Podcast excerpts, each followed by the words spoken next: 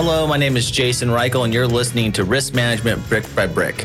I'm fascinated with people who are helping build and maintain the physical world around us. On each episode of this podcast, we'll dive in with a risk manager, speak to them about how technology plays a role in this process. Joining me today is Robert Barney, the founder and managing director of FloQuote, a platform that helps contractors to more easily provide customers with estimates. Robert has an experienced background in running businesses which service the home and service industry, ranging from property management services to software companies. It's great to be joined by Robert. Hello, Robert. Very nice for you to be on the podcast. I'm very excited to talk about what you have going on and how it helps contribute to the built world. First question that I always ask when we get into this is tell me a little bit about your past and how you ended up as the founder and managing director of FloQuote. Sure. Well, thanks for having me on, Jason. About me, yes. How did I end up here? Okay, so basically, I've always been in software and I've always been in property management and services. So it's a little strange combination of the two. 20 years ago or so, I started off a small property maintenance company that got quite big. We had sort of 100 contractors going around London, repairing, plumbing, landscaping, all sorts of things, sort of all under one roof. And at the time, that would have been 2006 or something, 2008, I think, we just didn't have the software to enable us to keep a track of all of those individuals, all the contractors, all the customers, all the invoicing. And this was just before the iPhone came out, uh, remember? So there wasn't really any sort of mobile tracking of those guys either. And there wasn't really any decent software. So, as I had a software background, and at the time my brother was working with me, and he did as well, he worked at uh, British Telecom so he did some coding and stuff for their scheduling things there. He said, "Look, I think I can build something." And I said, "How much is this going to cost?" and uh, anyway, we started, and it worked out really well. I mean, the software actually was much more exciting than the property maintenance part of it. And we got probably a bit carried away with the development of it. But anyway, that went on for quite some time. I sold that company just a couple of years ago. If basically we spun it out of the property maintenance company into a software company and sold it to other companies that needed to control their contractors and get feedback because obviously the iPhone had arrived and then the Android phones. So we were getting a lot of feedback from the field, and this was helping us provide a better service, faster communication with the customer, faster invoicing, which is always important in those small businesses. And then the pandemic came along. I still had a small flooring company, and I still do. We thought, how are we going to work this now that we're all locked in? And we can't go out and do any quotes, get any more business. Hmm. We still had people sort of contacting us because they wanted things because they were stuck at home and they were looking around the four walls going, you know what? This place is a wreck. We need to go and get some new, yeah. we need to go and get a new sofa, some new carpets, let's paint. Everyone did a lot of DIY and stuff and internal things during the in the COVID and the pandemic. But just managing the amount of inquiries that we were getting was extremely difficult. So I thought, and going out well, we couldn't actually go around the houses and have a look at the things that we traditionally do. So I thought, look, there's got to be a better way than this. Isn't that there's got to be a better way? The, yeah. saying you have right before you spend about five years of your life doing something.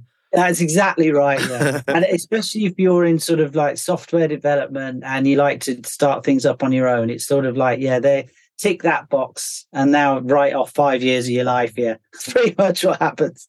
And I thought I'd kind of done with software and developing products and all of those sort of things. But I thought, look, this has got to be, especially just for the flooring company to start with. I thought, look, let's think about messaging and how easy it is to get images and video across in this day and age, because everyone's got this powerful tool in their pocket and just tell us what they want. So we put our WhatsApp number up on the site and we were surprised about how many people just fired off WhatsApp messages saying, I want this, I want that, I'm changing this floor, I want to change this, the wife's on at me about this, I've got to get it done, da da da da da. And then that became a problem in itself because managing that sort of WhatsApp wasn't designed for managing multiple messages from potential customers and images and cataloging them. So I thought there's got to be a better way. There you go again. So I thought of an idea. I thought, look, if we could take all of this information, if we could put it into like a CRM, make it easy for me to do estimates because I still build some of the estimates with the other guys and then send it back to the customer. I'd never have to visit them at all. And then that was great. Uh, we started building it anyway. And then we applied actually for a grant from the government. They do a competition called the Innovation Fund. And um, we beat out loads of co- companies, and they said, "Look, this is a really good idea," and they gave us some money to do it. So, and we were really pleased. So we didn't actually have to fund it all ourselves. And so, yeah, here we are today, peddling our wares with a five-year project plan, just as you intimated there. Yeah. So a lot of times on the podcast, we have a lot of professionals in risk management, insurance, risk transfer, those kind of people. And one of the things that they always talk about is when you have subcontractors and they need to get insurance in order to go on the job site and the variable and the process all around tracking that and how difficult that is and how you have to decide what your risk appetite is as a business in order to work with subcontractors. Today, it seems like what we're going to be focused on is as a subcontractor, that very first interaction that you have with the customer around estimates and how to achieve those. And as you said, there was obviously a need, probably pre pandemic, especially during the pandemic. And now that we're in this kind of new gray zone of where are we as a society, one of the things that I wanted to ask you is what is the value to contractors to doing estimates virtually? Like, did you find anything surprising during that process? Because I'm sure at some point, most people had this sentiment that I needed to go in into the location and look around and and all of those things. So, what are some ways to win more contracting projects based on estimates or in this new kind of world we find ourselves in? Yeah, so you're absolutely right, actually, Jason. And there's a couple of things to FloQuote. There's obviously the, insurance side, which it, it's very useful for claims handling for those guys that don't actually have to go out in the first instance. But bringing it back to the contractors, yeah, we get a lot of uh, pushback. We still do with sort of contractors saying, look, I go off and see the person face to face, and it's me who sells it. They buy from me and it's not otherwise it goes on price and so on and so forth and so we were surprised when we actually started to implement it for ourselves about how badly we were qualifying our potential customers in the first instance so we were driving all around town for people that really never had any intention of buying anything from us or they were getting four or five quotes in and then you're competing on price primarily. Yes. So what we found was when you ask them for these details in the first instance, you never really do most people don't qualify enough. But getting those images back and those videos shows firstly their commitment to the project. They won't do it if they won't send all that sort of information unless they're interested. Yes. And secondly, you can actually see whether you can do the job anyway. Sometimes you're like, do you know what? That is what we call a dog of a job. I don't want to go anywhere near that. And now save myself a journey from going all over town to have a look at it and going, no chance. And thirdly, you basically saying, look, I'm giving you a rough estimate here. If this is within your budget, I'm happy to come out. I'm not saying I won't. What I'm saying is I'm not coming out unless it's pretty much qualified and nailed on. So from the statistics, we used to go out five times and we'd win one quote. Now that's because in our flooring particular company, we're pretty expensive, but the standard is about one in three in the industry. Right. You go out for three quotes, you win one. Yeah. And yeah. after we've put FloQuote in, because obviously we're interested in the stats anyway for our flooring business, but obviously for the software, it's now three out of every four. So that's 75% because we've pre qualified them. We know they've got the budget. And so it's saving us an enormous amount of money. And for this replicates for all other contractors. So they're going to save on petrol, or you guys call it gas, uh, yeah, fuel. Yeah. yeah. I don't want anyone to be confused. We're talking about gas. They save on gas. Yeah, they save on gas. Yeah but mostly they save time and they have more time to spend, especially at the smaller end of the scale. I with the customers, the yeah. I think one of the key things that you were saying that I want to just go back to because yeah. I've been at a few events recently because events are kind of back in full swing. I was talking to people about this quoting process and how expensive everything is when you don't have more, I would call it a more digital first approach to it. You will not win it. You one out of four. I, I heard this directly two weeks ago at a conference. And that causes the business to have higher prices because they have to have all this wasted time and energy that so when the, someone does buy they have to have higher prices they have to have more staff to cover those all of these reasons are evident in every conversation i have and that pre-qual process is becoming incredibly important especially as people want to go back to I want to get this work done quickly if I want to engage. But you're also asking, when I always use this in the sales process, I talk to my team about equity exchange, right? Asking them to upload this images, as you mentioned, it shows a real commitment to the project to get it done and that they're serious about doing it, which is a good equity exchange between your company using something like FloQuotes and the outside buyer. Yeah, that makes a lot of sense to me. So that pre-qual process this can really revolutionize essentially. Well, absolutely, yeah. And then all through the entire process, actually, we actually manage it pretty much through the messaging platforms. You got WhatsApp, iMessage, Facebook Messenger, all of those things come in. Now, I don't, I haven't got time to check every single platform. So it's easy that it all comes into one for a yeah. start. And secondly, I'm knocking on. I can't remember anything that happened yesterday, let alone like two weeks ago. So as soon as a customer puts some information across, and then they tend to sort of go into the witness protection program for three or four weeks, and you never hear from them. And then they pop up again and go, "You know what I was talking about, don't you?" You're like, "Yeah, kind of." Sixty conversations ago, but it's all there with the messages, the images, the estimate I might have sent, so I can jump in straight away. So it also gives you a better ability to drive customer service through the means at which they access. Typical these tactics have been used in different industries for some time now.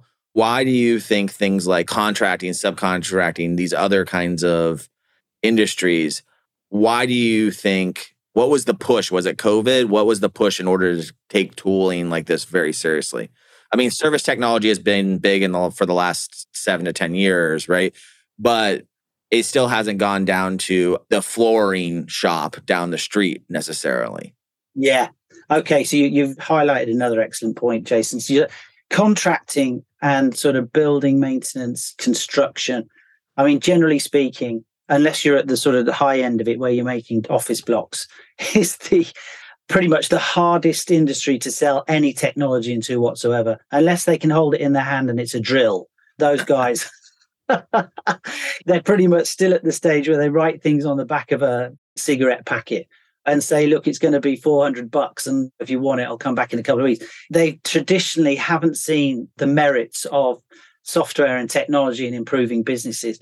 And a lot of the time, that disparaging the guys, they're not really business people. They're sort of tradespeople who are very good at what they do, which is yeah, landscaping. Their talent is what generates yeah, the business. Exactly, right? yeah and they never actually sit down and go, do you know how much are these quotes actually costing me? When I work out how much I'm billing, if I'm billing $100 an hour and it's taking me two hours to go and do the quote, that's $200 I've lost, plus all of the fuel and uh, insurance and wear and tear. So these things are costing $250, but they never actually think about it in those terms. So that's what makes it quite difficult for them to see how much they could get out of some software like this or any other software that's out there at the minute. So the rates of those guys actually using field service software anyway are still pretty low, even though there's some incredible software out there.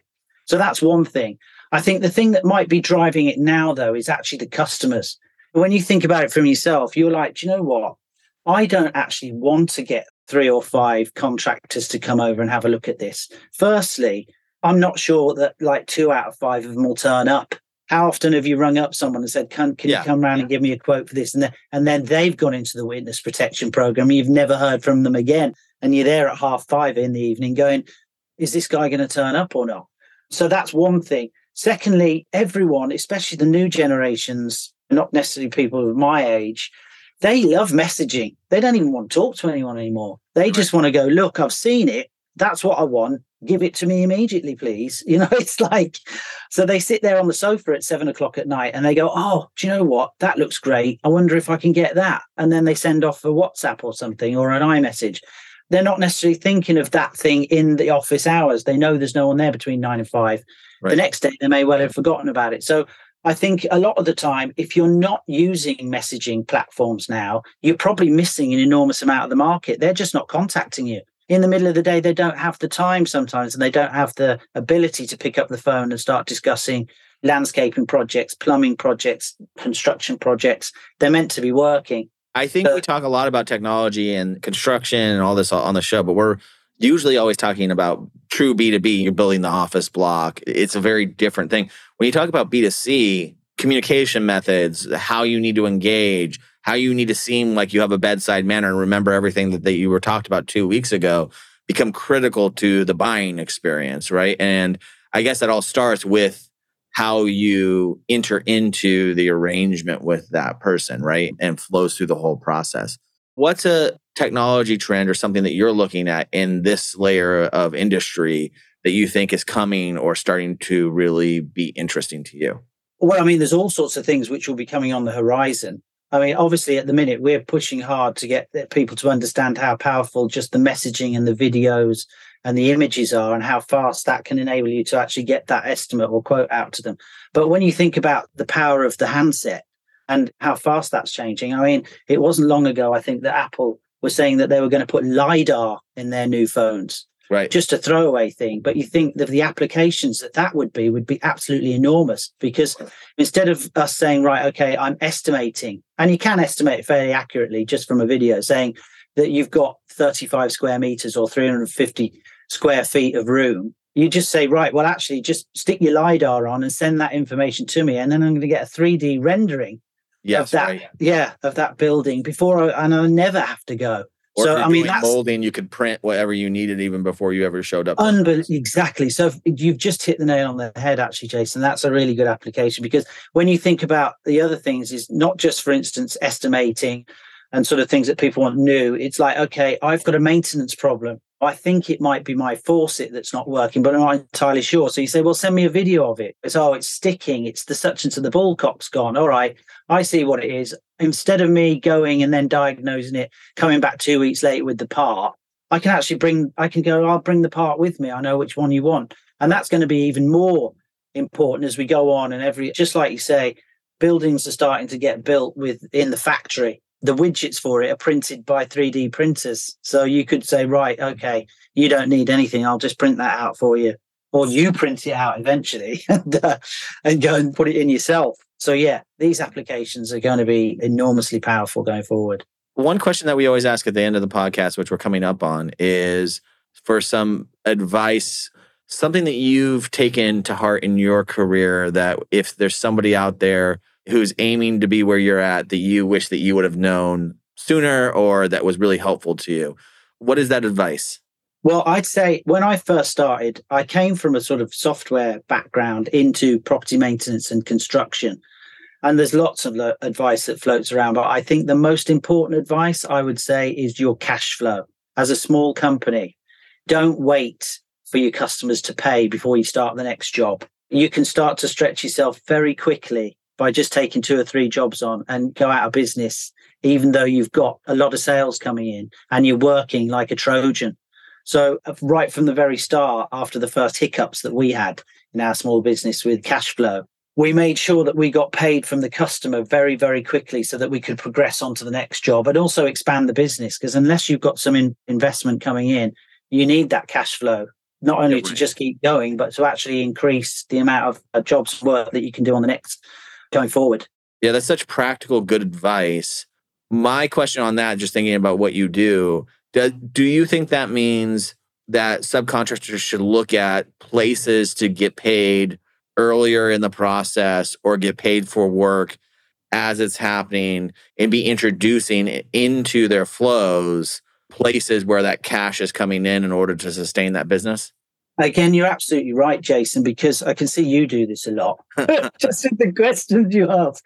Yeah, it's a very old fashioned method in construction and services, which is like I might take a small deposit and then I'll come back for the, and at the end of the job, I need to get paid. And then they've got this crazy process, in, even in the small industries, medium, and right up to the large ones, where they go, look, it could be 30 to 90 days before I'm going to pay you that, that final settlement. That was probably appropriate in the 70s. And it's been dragged on a legacy thing all the way through to here, where it's crazy because you can get a payment instantly in seconds from a mobile phone to a handheld device to even right. on your computer. So this is just a hangover from the days of I want to preserve my cash flow at the cost of yours. So I always advocate, especially in construction, when the job gets larger, you need to set out those milestones early and have the difficult conversations that the contractors never like to have, which is like, I've moved three light switches, which you wanted, which wasn't on the original quote. And instead of saying, oh, I'll stick it on the bill at the end, it's like, look, hang on a minute. That's going to cost you 250 bucks. Mm-hmm. And now we need to have a payment plan of every week or every two weeks where you give me a certain amount of money so I can continue the job that I'm doing. And you have to have those difficult conversations regularly and earnestly and early. Otherwise, at the end of it, you'd start that bun fight where you go, hang on, you can't charge me for this. And you didn't turn. And then it's like, oh man, I'm, I'm out $25,000 and I've got an unhappy customer. I'm going to end up negotiating. Or 100%. And then you get the bad reviews. You get all these things that downstream affect your ability to get new work as well. Absolutely. And, Not and, to you're sitting there scheming, going, they still owe me a thousand bucks. That's over 90 days past exactly, due. Yeah. And not to mention like the actual, as you said, like the bad reviews, it's the stress of it for the contractor. You know, it's that oh, it's coming up to the end and I'm dreading asking for the money. Well, really, you should be going, I've got most of it now. And what a great job. I'm happy. Let's go off to the next one. Just make life easy for yourself. It's surprising in software how much like automatic reminders to the consumer hey, you need to pay your bill. This is still outstanding. Actually, support this uncomfortable transition from hey, I do the work to I need to get the money from you, which is always uncomfortable in any industry. When you're like doing B2B work, it's a little bit more like people are more comfortable because it's not really their money. yeah. It's in a different kind of space to talk about it. But I think it's very interesting that it's really good advice. Having run multiple businesses myself, not only in this industry, it is definitely an important thing to watch cash flow and to understand how to bring those milestones forward. So I think that's great advice. So thank you very much, Robert. You're welcome. Thank you for being on Brick by Brick. And I hope you have a good week. Thanks very much for having me. Have a great week. Thanks, Bye, Jason.